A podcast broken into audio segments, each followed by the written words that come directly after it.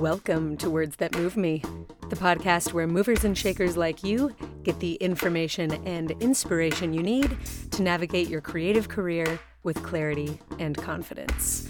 I am your host, Dana Wilson, and I move people. I am all about the tools and techniques that empower tomorrow's leaders to make the work of their dreams and live a full life while doing it. So whether you're new to the game or transitioning to your next echelon of greatness, you're in the right place. All right, y'all. It is March, and I am Dana, and this is Words That Move Me, and you know what that means? It is time to put on your money hat. And if you do not already have a money hat, I suggest that you budget for one or make really good friends with Alyssa Dinka, who gifted me my money hat, which actually has the words, "This is my money hat," um, embroidered on the front of it. It's very cute. Anyways, thank you for the hat, Alyssa Dinka. Um, I will be wearing it for all of Money March.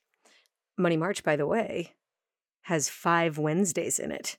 So get into Money March and get ready for some good, good green talk. We are talking about money, all things money. So, um, oh, before I go any further, each of these episodes of Money March, each of these five episodes will be accompanied with an interactive P D F worksheet, thanks to Riley Higgins. So you can be listening and accounting all at one time.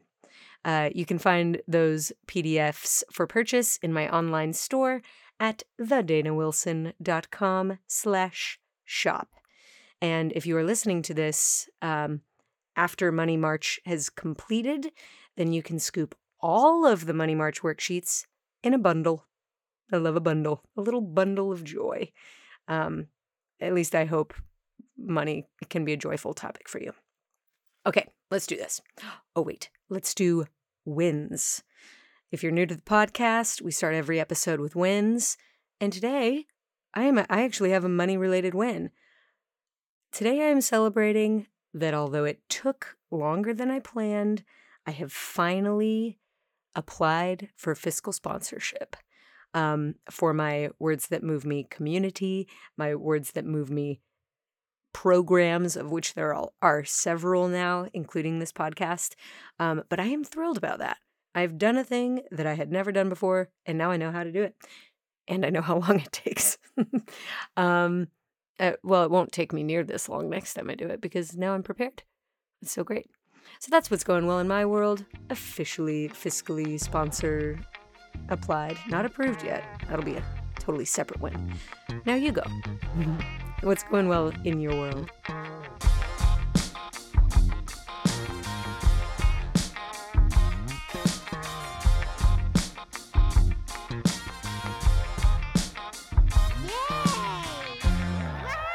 Congratulations. I'm so glad you're winning. You got this. Keep it up. Keep going. Keep doing what you're doing. You're doing great. Speaking of doing great, let's talk about artists, shall we? Let's talk about creative human beings, dancers, choreographers, other creative types working in art and entertainment. Um, I, I would like to begin this episode by pointing out that people who have full-time, quote-unquote, normal jobs, normies is what I like to call them, um, not the jobs, the people. People with normal jobs are, I call them normies. It's endearing, I promise. Um, anyways, normies get checks for roughly the same amount of money on a regular basis from the same person or entity. You and I are special in that we get paid on an irregular basis with irregular amounts from various people and entities. You, we, we are freaking special. So let's treat ourselves like we're special. Let's treat ourselves with care. And as you are doing this, this money work, let's be careful and not rageful or spiteful or fearful. Um, let's just be special, be careful, and here we go. We are doing, oh, one more thing. I am not a financial advisor, uh, nor am I a fiduciary. This is not tax advice. Work. This is my personal experience is what you're listening to. Might as well be a bedtime story. Um, all right. Today, our focus is three numbers. That's it. We're focusing on three numbers today. If you can walk out of Money March knowing these three numbers and nothing else, I'll feel a sense of accomplishment. I mean, I think you will have missed a huge bundle of information because have I stressed yet how intense Money March is about to be? It's about to be so great. Anyways, these three numbers are of paramount importance. Um, I, I, I want you to know these three numbers like you know the phone number of your home where you grew up, like your childhood phone number, the one that you rehearsed and like practiced dialing on the phone. That. That's how deeply I want you to know these numbers. I would consider that a big win. Okay, the first number is pretty self-explanatory. This number is your fixed expenses. To, to calculate this number, simply add up your cable and internet charges, your car note and gas, um, tuition or student loans, gym memberships, insurance, renter's insurance, home insurance, car insurance, health insurance. Maybe you are a, a type that has life insurance already. Work. Um, add up all the insurance. Add up your monthly subscriptions like Spotify or your Google Drive, iTunes, or the app, Apple whatever. I don't know. I know I have one of those. Um, other streaming services like Amazon or Netflix and Whittemcom, if you are a part of the Words That Move Me community. Um, and of course, your rent, mortgage, utilities, and food. Essential food, that is. Not the special dining out food, but like, you know, the the essentials, the groceries, the weekly, pretty much the number is the same type of food. That is your fixed expenses. Don't you wish you had that worksheet now? Because I just said a lot of items. And if you had that worksheet, they would all just have a little line next to them and you enter them and then you have this. Okay, whatever. We're moving on because this is deep. The next number that I want you to remember and know intimately, deeply is your average gross income. I want to add a little learning opportunity here. I used to always mix up gross and net. Um, so I created a way to remember the difference. Um, gross income is your total dollars in before taxes or healthcare or other deductions are taken out. I like to think of this number as being gross, like grossly large. You know, the way that dancers sometimes say that something is sick when it's really good or nasty when it's really good.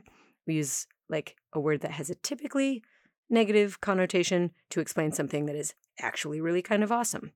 Um, so in this case, I think of gross as in yikes, sick, disgusting, nasty, dope, being good. The big number is the gross number. And then the net number is the number that is, that's what you basically take home. And I imagine that take home money is being in a net. Like I carry it home in a fishing net, all my money in a net, which I would not recommend. Um, not a great uh, um, way to handle your money, I guess. I digress. Right now, we're not talking about your net income. We're talking about your average gross income. Um, tax forms use the acronym A G I, which stands for Adjusted Gross Income, which is calculated by adding, are you ready for this? Payments from your jobs, investments, Social Security, pensions, businesses, real estate, farms also is on that list. I don't know if any of you have a farm, but I secretly hope that you do. Um, so all of those things I just mentioned, plus unemployment, all of that added together minus, now there are some interesting deductions here. Um, you find your uh, your adjusted gross income, or your A G I, by taking all those things I just mentioned and then subtracting educator expenses, certain business expenses, deductible H S A contributions, moving expenses for military, deductible self-employment taxes, contributions to retirement plans or health insurance for self-employed people. That's you. Um, penalties on early withdrawals from savings, alimony paid, deductible I R A contributions, student loan interest, deductible tuition and fees, and up to six hundred dollars of charitable contributions if you are taking the standard deduction. If you don't want a professional tax preparer right now, I envy you, because that was kind of a lot just to figure out this one number. But anyways, there you have it, your A G I. The jobs, the money in, minus these the, the small handful of adjustments. Not the not the federal or state income taxes, not the health and pension stuff, but only the things I just listed. Then you have your A G I. So what I would love for you to know is your average annual gross income um, for the last three years. So you can find that if you are a solid tax-paying citizen who keeps a, a record of your um, tax returns. You can find your A G I on the form ten forty. Uh, for the year twenty twenty-one, that's line eleven. But in previous years, I think it's line twenty-two. You'll have to look carefully, um, but just kind of scan for the words adjusted gross income. Or you can also find it using uh, the I R S Get Transcript Online tool. So go give a Google to I R S Get Transcript Online, and you should be able to view your previous year's A G I. Um, you can also just contact the I R S. Y'all, I'm not going to lie. This has sort of been my default for the last couple of years as I've been preparing um, for tax season and trying to do so with enough time that I don't feel additional pressure. I like to talk to humans. I just like to have a human on the phone, and everyone I've spoken to from the I R S has been quite helpful. So uh, you can contact the I R S toll-free at one eight hundred, eight two nine, one zero four zero. Which I just realized is cool because we're talking about the form ten forty, and those are the last four digits of the number. I don't think that was deliberate. one eight hundred, eight two nine, one zero four zero. Boom. Okay, so today I'm asking you to average your past three years' A G I, because just like it is important for you to know how much you spend, it is very important to know how much you make, roughly, on average. So do it. Great. Yes. One and two down. Oh man. The last one is a fun one. I promise. Debt. Yes. I want you to calculate, to tally up all of your debt, including all those random I O Us like, oh, I'll pay half the gas, or um, I'll buy you dinner for paying for my class today, or whatever. Like, all of your debt. Get really scrupulous here. Also include credit card debt, outstanding mortgages, and medical bills. Those are sneaky. Sometimes I forget about those. Um, and then I'd like to point out, uh, once you have that number, it's important to remember and not cry, um, because not all debts are created equal, and not all debts are bad. Uh, certain debts can actually make you look very good. They can make you look responsible and reliable in the eyes of lenders. Um, and this is a good thing. So being a person who pays off your student loans or your car payments regularly can look very good in the eyes of a bank when you're talking about a loan to buy a house, or being a person who pays their mortgage on time looks good in the eyes of a bank when you're trying to take out another loan to buy another house. You see where this is going. Mortgages, student loans, even car payments, if you make them like religiously, uh, are, are all really good debt. Bad debt is pretty much everything else. Anything other than mortgage or student loan or a, a car note occasionally, um, anything other than that, you're going to want to get rid of as quickly as possible. Those are the ones you want to pay down fast, especially if they have high interest rates. Okay, so as you're creating this list of debts, as you are kind of getting all of the things in one place, maybe, maybe make a a a, a stack, like a two stack here, as we're talking about debts. Um, put them in one place and then put them in two places, a stack of good debts and then a stack of bad debts. Pay off the bad ones first. You got this. Okay. Are you still with me?